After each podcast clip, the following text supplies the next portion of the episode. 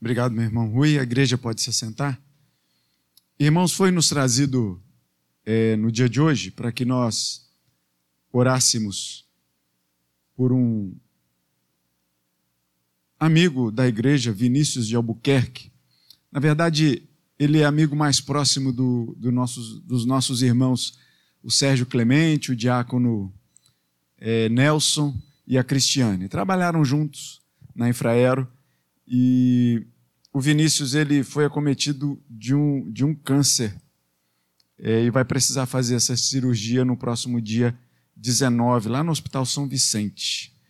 E aí os nossos irmãos pediram que o nome dele fosse lembrado aqui por nós, para que nós estivéssemos em oração. Então, nem eu, nem você, de repente, conhecemos pessoalmente Vinícius de Albuquerque, mas o Senhor sabe quem é, o Senhor sabe de tudo que ele está passando, na verdade, o Senhor sabe de tudo na nossa vida, mas cumpre a nós, como igreja, orar pelos outros, né? uns pelos outros. E a gente vai fazer isso nessa hora. Eu convido você a fechar os seus olhos e durante a semana, se você se lembrar desse motivo, você coloca junto dos outros que você tem. Senhor, nós colocamos diante do Senhor a vida deste jovem homem, Vinícius, que ele seja cuidado por ti. Na verdade, ele já está sendo cuidado por ti. Desde quando ele foi gerado no ventre materno, ele já está sendo cuidado por ti. Porque o Senhor é zeloso para com a criação. O Senhor é zeloso para com as vidas. E o Senhor não quer que nenhuma se perca. E assim, Senhor, nós colocamos a vida deste homem nas Suas mãos e na Tua presença nessa hora. Porque, como igreja, cumpre-nos fazer isso, Pai. E nós temos esse privilégio de levar pessoas à Sua presença. E ainda que Ele não esteja aqui conosco, esteja já nos preparativos para essa cirurgia, nós rogamos ao Senhor que vá adiante dele, que vá adiante da equipe médica, que vá na frente de tudo. Cuide de tudo, Senhor. Organize todo aquele centro cirúrgico e que a presença do Senhor não falte naquele lugar. Mas acima de tudo, Senhor, que a presença do Senhor habite no coração do Vinícius, para que ele saiba que qualquer diagnóstico que foi dado a ele nada pode fugir ao teu controle. E é por isso, Pai, que colocamos a sua vida, o seu coração na sua presença nessa hora, Senhor.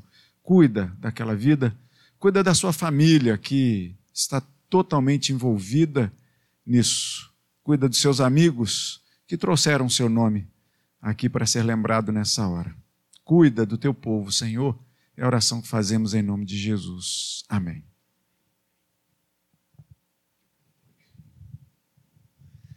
Deus seja louvado. Amados, hoje pela manhã nós estivemos na Igreja Presbiteriana da Ilha, conforme o boletim registra. O presbitério esteve reunido para proceder o ato de posse instalação do reverendo Antônio José à frente do pastorado efetivo daquela comunidade irmã. Foi um momento muito bonito, muito emocionante nossa igreja se fez representar, presbítero Ciance lá esteve, os pastores, com exceção do reverendo André, que ficou aqui conosco, ministrando a palavra, conduzindo o culto. Foi uma hora muito bonita, graças ao Senhor por isso. O Antônio José é muito amado por cada um de nós e nós devemos orar por ele nesse novo tempo que começa na Igreja da Ilha para a glória do nosso Deus. Queridos, nós hoje à noite vamos celebrar a ceia. E eu tive o privilégio e a honra de ser ovelha do reverendo Amantino, Adorno Vação. O reverendo Amantino pastoreou a igreja do Rio, conhecida catedral presbiteriana, durante mais de 30 anos. E ele teve um dos ministérios mais longevos que eu conheço. Ele, o Senhor o chamou com 82 anos, ele se formou com 20 então, durante 62 anos, ele foi ministro do Evangelho, combateu o bom combate, correu a carreira que lhe estava proposta e guardou a fé. Eu fui ovelha dele, fui tutelado dele. Meu primeiro ano de seminário, eu vivi sob a tutela do reverendo Amantino, tenho uma saudade imensa dele, daquele querido amigo e querido pastor. E o reverendo Amantino, que chegou a presidir o Supremo Concílio, também foi seu secretário executivo, ele ensinava que nos cultos que celebramos a ceia, a mensagem é a ceia. A mensagem é a mesa. Ele dizia do alto da sua vasta experiência: não há nada que possamos acrescentar à mensagem que é proclamada pelo partir do pão e pelo tomar do cálice. E é verdade, eu concordo inteiramente com o reverendo Amantino, saudosa e grande memória. E a nossa igreja tem a bênção de celebrar a ceia todos os domingos. Que privilégio nós temos. Nós podemos participar desse momento que é um momento único da igreja. Eu digo isso, já disse isso inúmeras vezes ao estar aqui nesta mesa e nesse momento de celebração.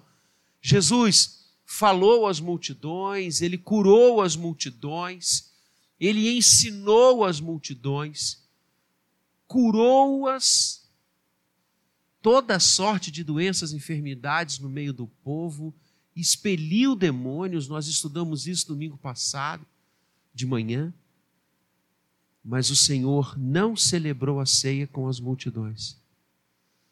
Ele só celebrou a ceia com os seus discípulos. Calvino vai dizer que a ceia é momento da igreja, e é mesmo.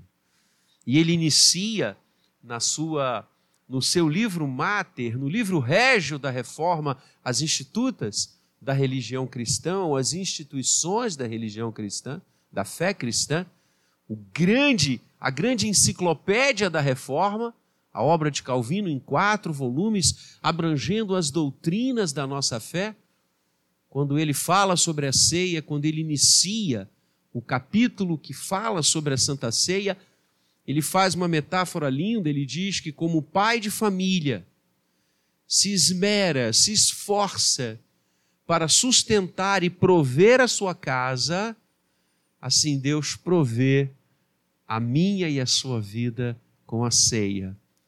Ao participar desta mesa, nós estamos ouvindo o Calvário, estamos ouvindo o Gólgota estamos testemunhando aquele dia que se tornou noite.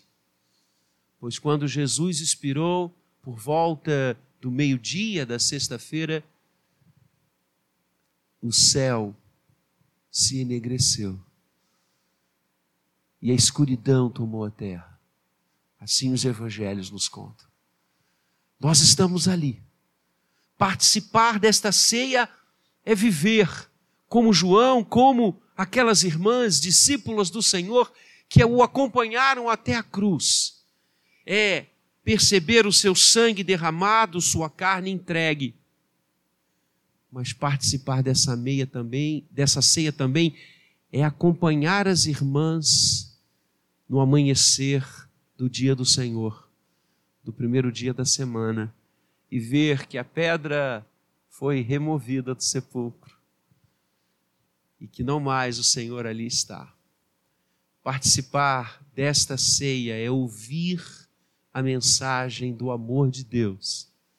Amor sem igual, amor ímpar, amor imutável, incondicional. E é sobre este amor que eu quero partilhar, ousando falar antes da ceia, porque concordo com meu velho mestre que não há nada que possamos acrescentar à mensagem que é proclamada pela mesa do Senhor. Mas eu quero convidar você a abrir a palavra num dos textos mais conhecidos de toda a cristandade. Um versículo que certamente eu e você sabemos de cor. Calvino vai falar que é o evangelho do evangelho.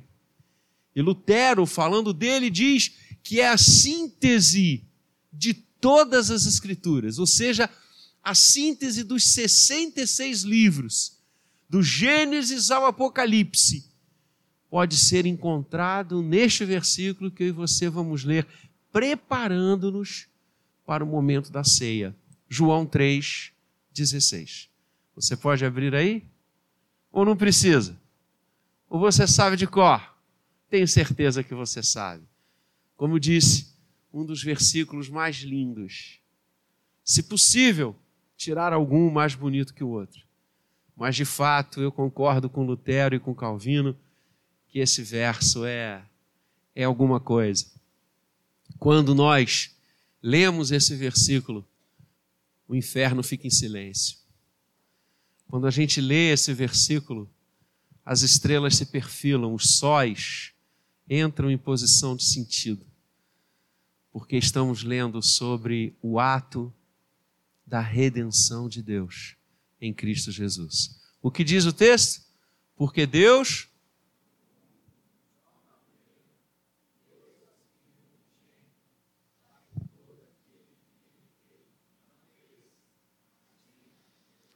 Se a gente não soubesse esse versículo de cor, não entrava no seminário. E se nós não soubéssemos esse versículo de cor em grego, não saíamos do seminário. Aí está a síntese de toda a Escritura.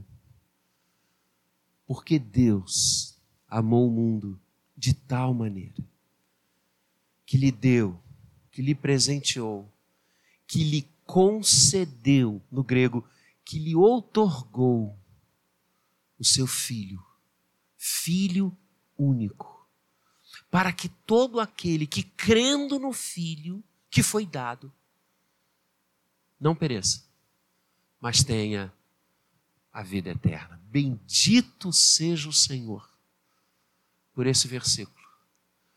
Bendito seja o Senhor por aquilo que este versículo proclama, anuncia e nos ensina.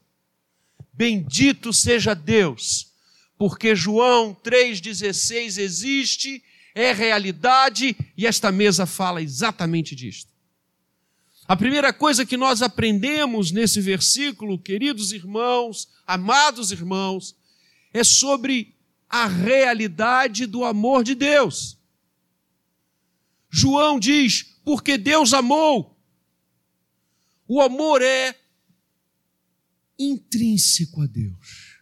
O amor é um atributo de Deus. As Escrituras Sagradas vão nos ensinar, do Gênesis ao Apocalipse, do início ao fim, que o Deus em quem cremos, o Criador de todas as coisas, o mantenedor de todas as coisas, é apaixonadamente amoroso com tudo que ele criou. Isso é uma coisa linda, porque o Deus a quem servimos, o Deus único e verdadeiro, aquele que fez, insisto, e preserva o que fez, não é uma força, não é como uma energia, um éon, uma nuvem. Deus é um ser que ama, ele é pessoal. Deus não é uma energia que potencializa o homem misticamente. Deus é um ser, e um ser que ama. E ama de fato e de verdade. E ama apaixonadamente. O amor de Deus não é um amor fugidio, de palavras, falso, interessado, não. O interesseiro. O amor de Deus é a coisa mais linda que eu e você podemos existencializar, experimentar e viver. Deus é amor. O próprio João vai nos ensinar isso em uma de suas epístolas. A mais alta definição de Deus em termos humanos. Deus é amor. Deus amou, é o que diz as Escrituras. O Deus a quem servimos, o Deus desta mesa, o Senhor de todas as coisas, ama. E insisto, ama apaixonadamente. Ama com sentimento. E o amor de Deus é espelhado em cada página das Escrituras. Quando nos debruçamos sobre a Bíblia, quando lemos suas páginas, seus ensinos, somos levados à presença daquele que é todo amor. A primeira coisa que o texto ensina então é a realidade bendita e maravilhosa do amor de Deus. A segunda coisa, no mesmo diapasão, o texto nos ensina sobre o objeto deste amor.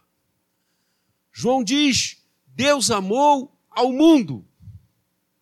O amor de Deus não está lançado pelo universo, navegando por ele a uma velocidade qualquer e quem sabe encontra alguma coisa.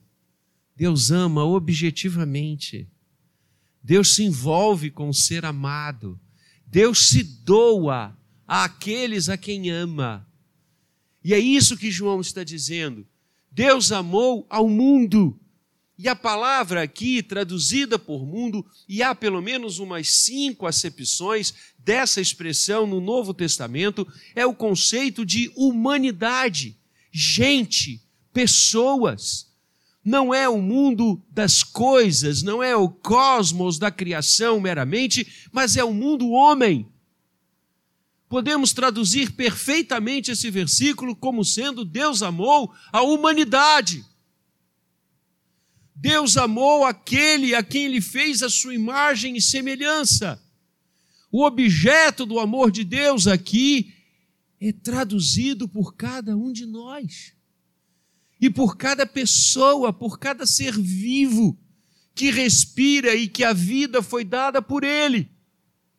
Deus amou a cada um de nós. Esse é o objeto do amor de Deus. Todos os homens, em todos os lugares, de todas as histórias, de todos os sentimentos, de todos os atos, Deus continua amando. E o Senhor Jesus contou uma série de parábolas para nos ilustrar isso. Deus não se esqueceu da humanidade. Deus não abandonou a humanidade por mais que ela merecesse isso. Quando quebrou a sua aliança, quando rompeu o pacto, Gênesis 3, quando caiu da sua presença. Mas o Senhor não nos deixou ao léu, porque Ele ama, e Ele ama a cada um de nós, o objeto do seu amor. Todas as pessoas que você vir, que você encontrar, que você souber de todas as partes deste imenso planeta, como diz as Escrituras, de todas as tribos, raças, povos e nações. O amor de Deus está ali. O amor de Deus não desistiu delas. Insisto, por mais que nunca mereçamos ou venhamos a merecer esse amor, não há nada que a humanidade possa fazer para ser amada por Deus.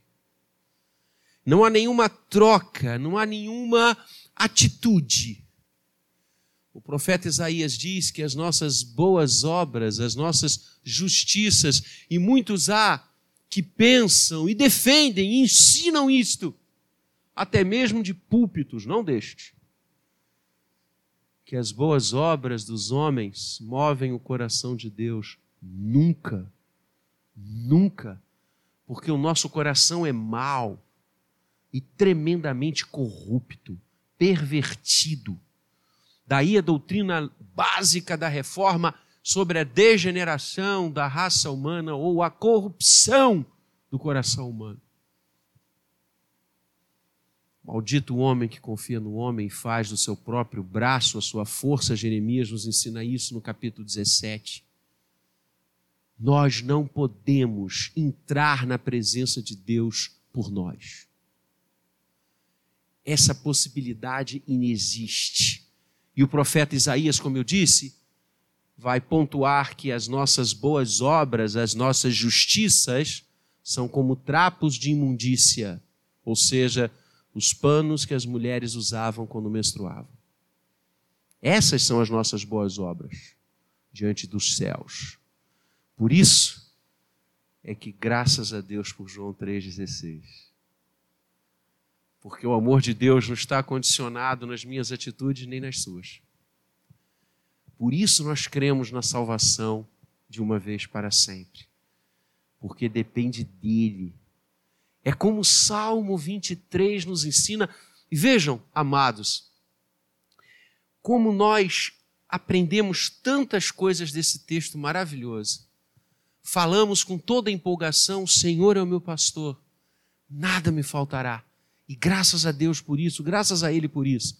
Mas na sequência, o salmo diz assim: Ele nos guia pelos caminhos retos ou pelas veredas da justiça, pelo bom caminho, porque nós merecemos.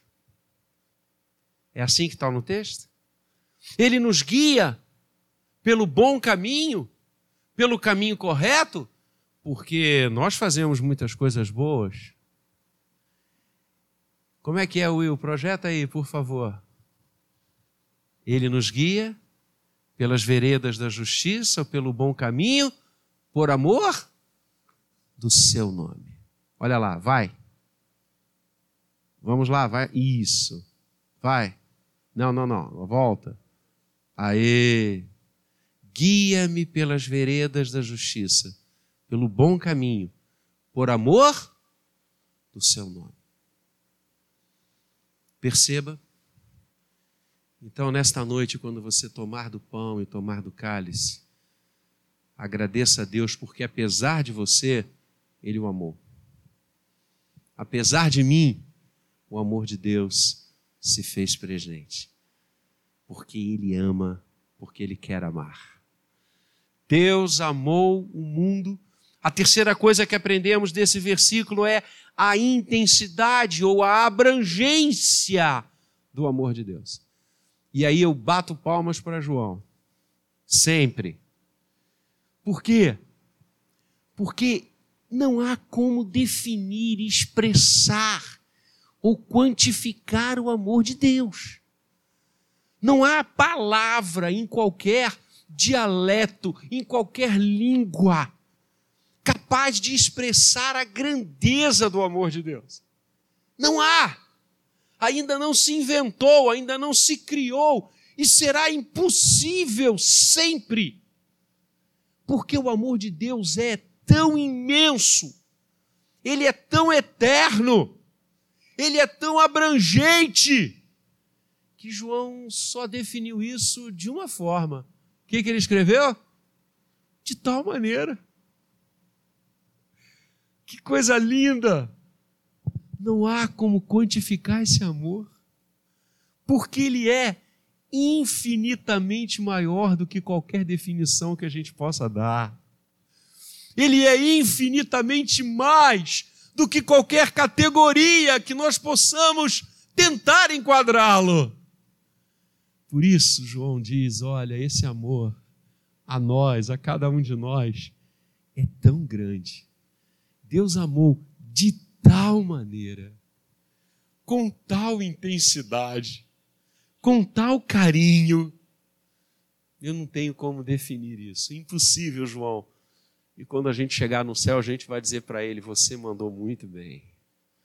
Porque é isso, o Espírito Santo soprou no coração de João essa realidade.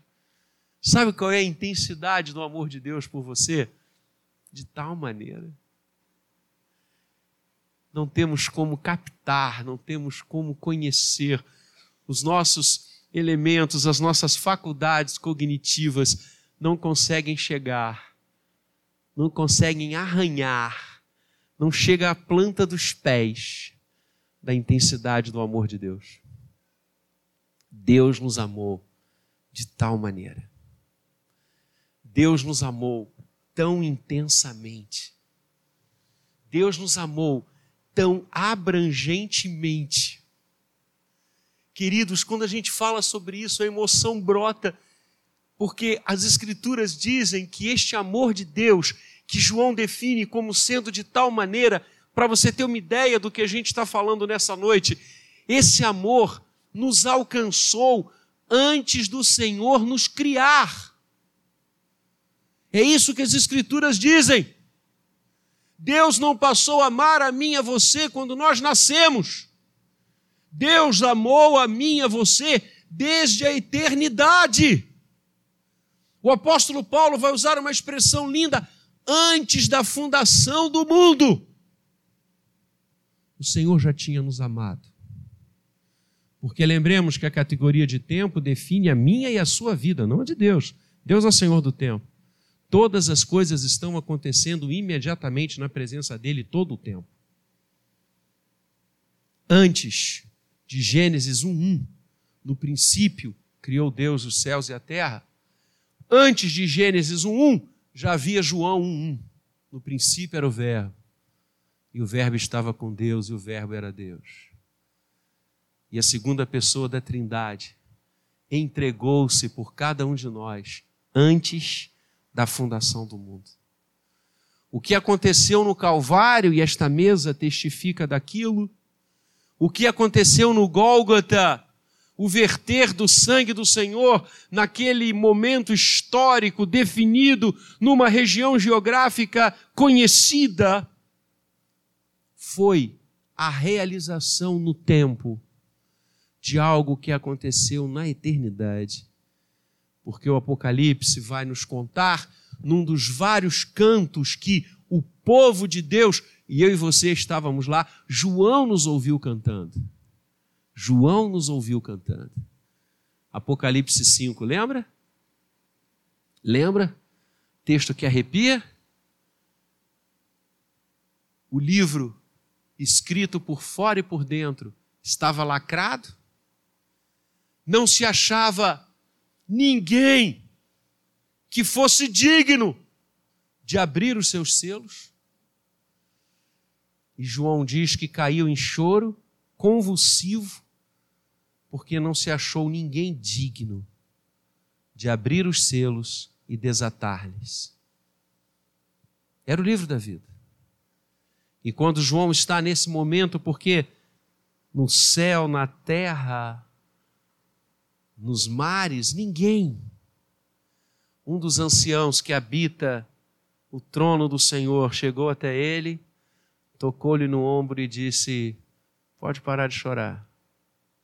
Pode parar de chorar, interrompa esse pranto, porque o leão da tribo de Judá, a raiz de Jessé, aquele que era, que é e que há de vir, esse foi achado digno e com o seu sangue comprou aqueles que procedem de todas as raças, tribos, povos e nações.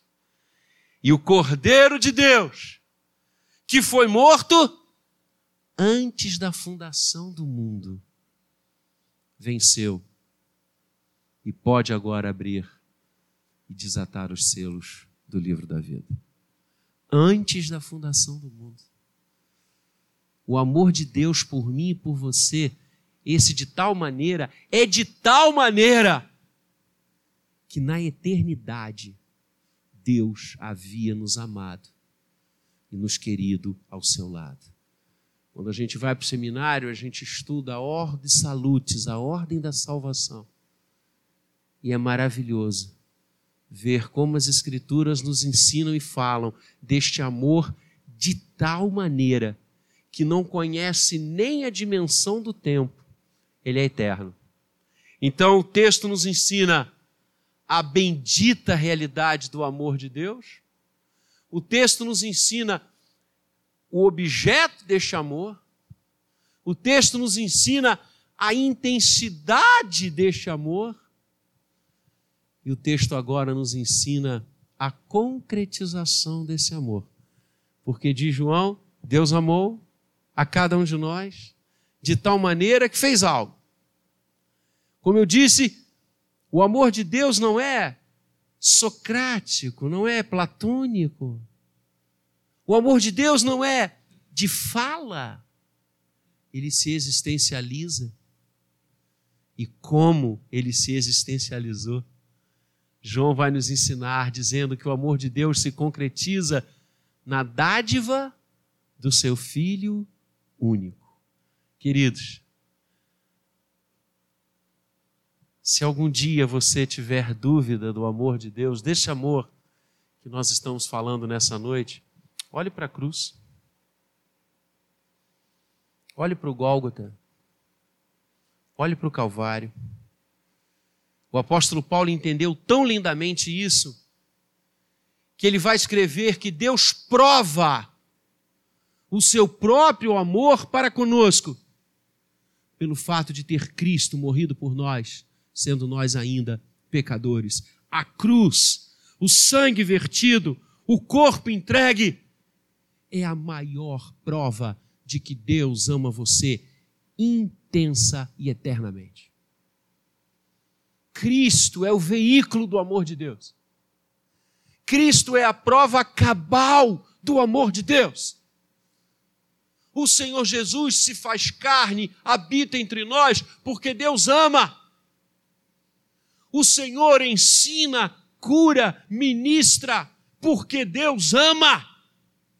O Senhor vai à cruz, derrama a sua vida, entrega a sua vida por nós, porque Deus ama. E ele ressuscita, deixando o túmulo vazio, porque Deus ama. E ele há de voltar, e nós estaremos para sempre com ele, porque Deus ama. Ele nos amou de tal maneira que nos deu, e lá no grego, nos concedeu, nos outorgou, é um presente do Senhor. Jesus Cristo é o presente de Deus para você. E a palavra presente significa dádiva, significa caris, que vem junto com alegria, cará. Por isso a palavra que define a ceia é eucaristia, é momento de alegria, momento de gratidão. Por quê? Porque um menino nos nasceu, um filho se nos deu, se nos deu. Deus amou e nos deu. A manjedoura retrata o maior presente que eu e você poderíamos sonhar em receber, eu, você e toda a humanidade. A dádiva de Cristo, o presente de Deus para nós. Sim, Deus amou e deu o seu Filho unigênito. Cristo é a concretização, a prova cabal do amor de Deus. E agora, no rosto de Cristo, na face de Cristo, nós encontramos este amor que é eterno, intenso e de tal maneira nos alcançou. E finalmente, o texto nos fala da finalidade desse amor. Ele amou a cada um de nós de tal maneira que nos deu seu filho para que todo aquele que nele crê não pereça, mas tenha a vida eterna. A finalidade do amor de Deus é redenção. Não há um espaço sequer onde Deus esteja que a redenção não está. Onde Ele está, a redenção está acontecendo.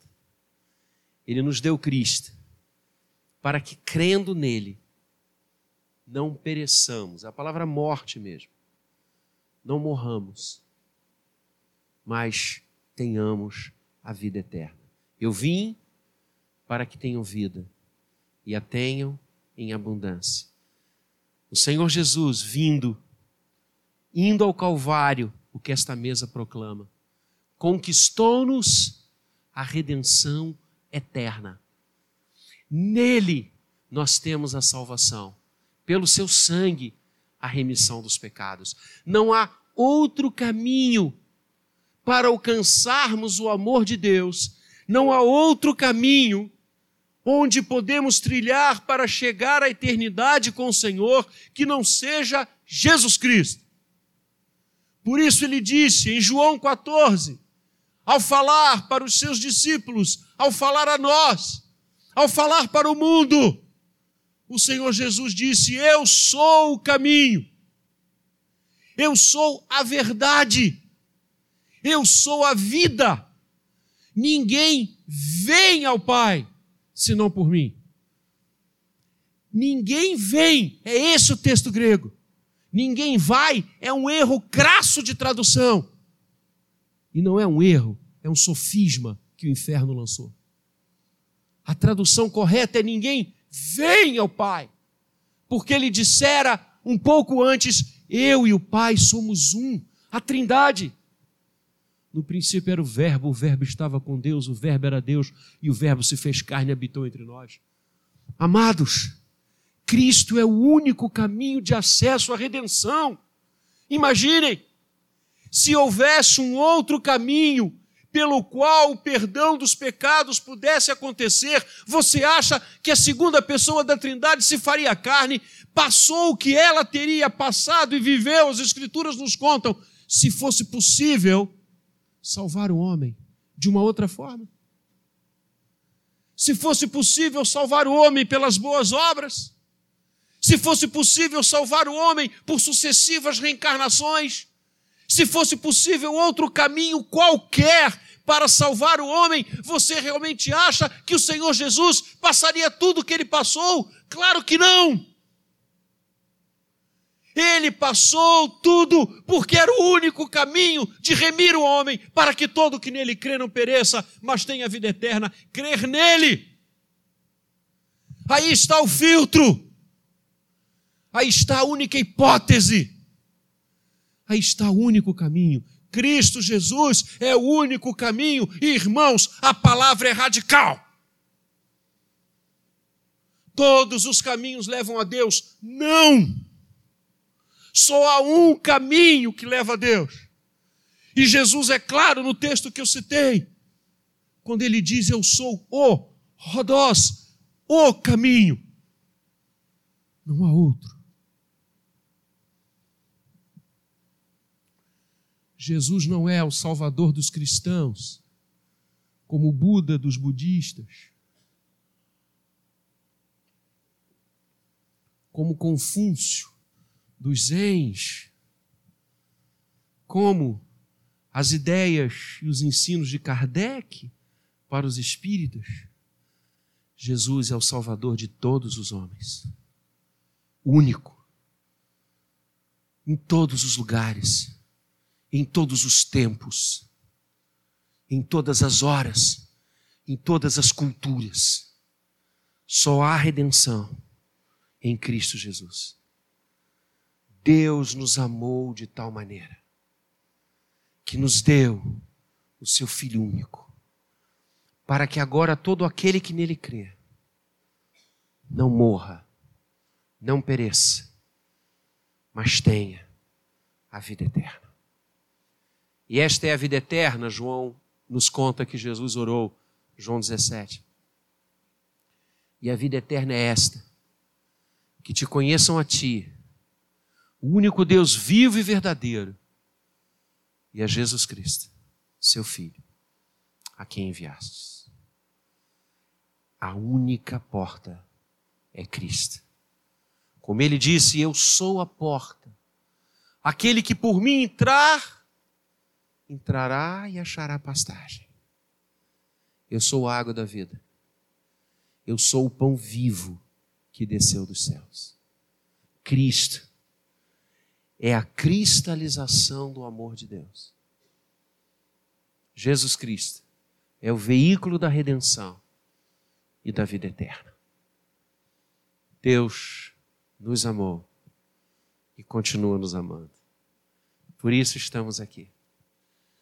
A realidade do amor de Deus, bendito seja o seu nome.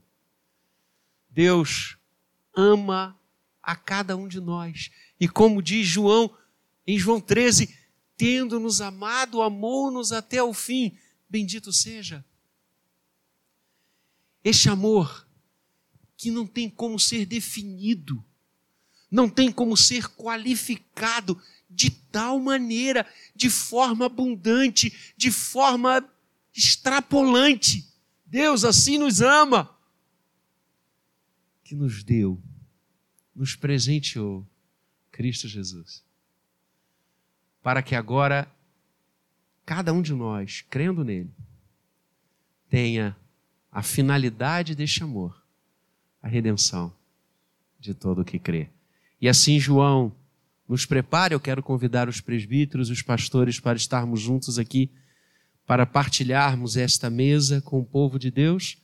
João, na sequência, diz: Porque Deus enviou seu Filho ao mundo, não para que julgasse o mundo, mas para que o mundo fosse salvo por ele. Quem nele crê não é julgado. O que nele crê já está julgado, porquanto não crê no unigênito Filho de Deus.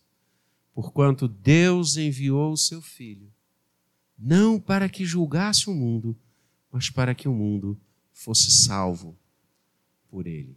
Deus amou o mundo de tal maneira. Vamos ler juntos mais uma vez? Ou falar juntos, porque eu sei que você sabe esse versículo de cor, mas se você está nos visitando, leia agora com a gente, porque Deus amou ao mundo de tal maneira que deu o seu Filho unigênito, para que todo que nele crê não pereça, mas tenha a vida eterna. Amém. Que eu e você respondamos a este amor de Deus. Porque veja que o texto assim sinaliza, e com isso eu encerro. O texto expressa uma atitude desta humanidade amada e pensada pelo Senhor. Todo aquele que nele crê. Essa é a nossa parte. Essa é a nossa atitude. Essa é a nossa resposta: crer. Confiar no Senhor, entregar a vida em Suas mãos. Quissá, pela ação bendita do Espírito Santo, e só Ele pode fazer isso eu e você, nesta noite, crendo, tenhamos vida, vida eterna, vida abundante. Não perca mais tempo. Venha para o Senhor. Não se demore mais. Abrace este amor que lhe foi dado na eternidade. Diga sim, abra sua vida. Viva com Ele, caminhe com Cristo, o Filho que se nos deu para que a vida eterna fosse minha e sua. Que Deus nos abençoe, que Deus maravilhoso, que este amor fale aos nossos corações a cada dia para a glória do seu nome. Amém.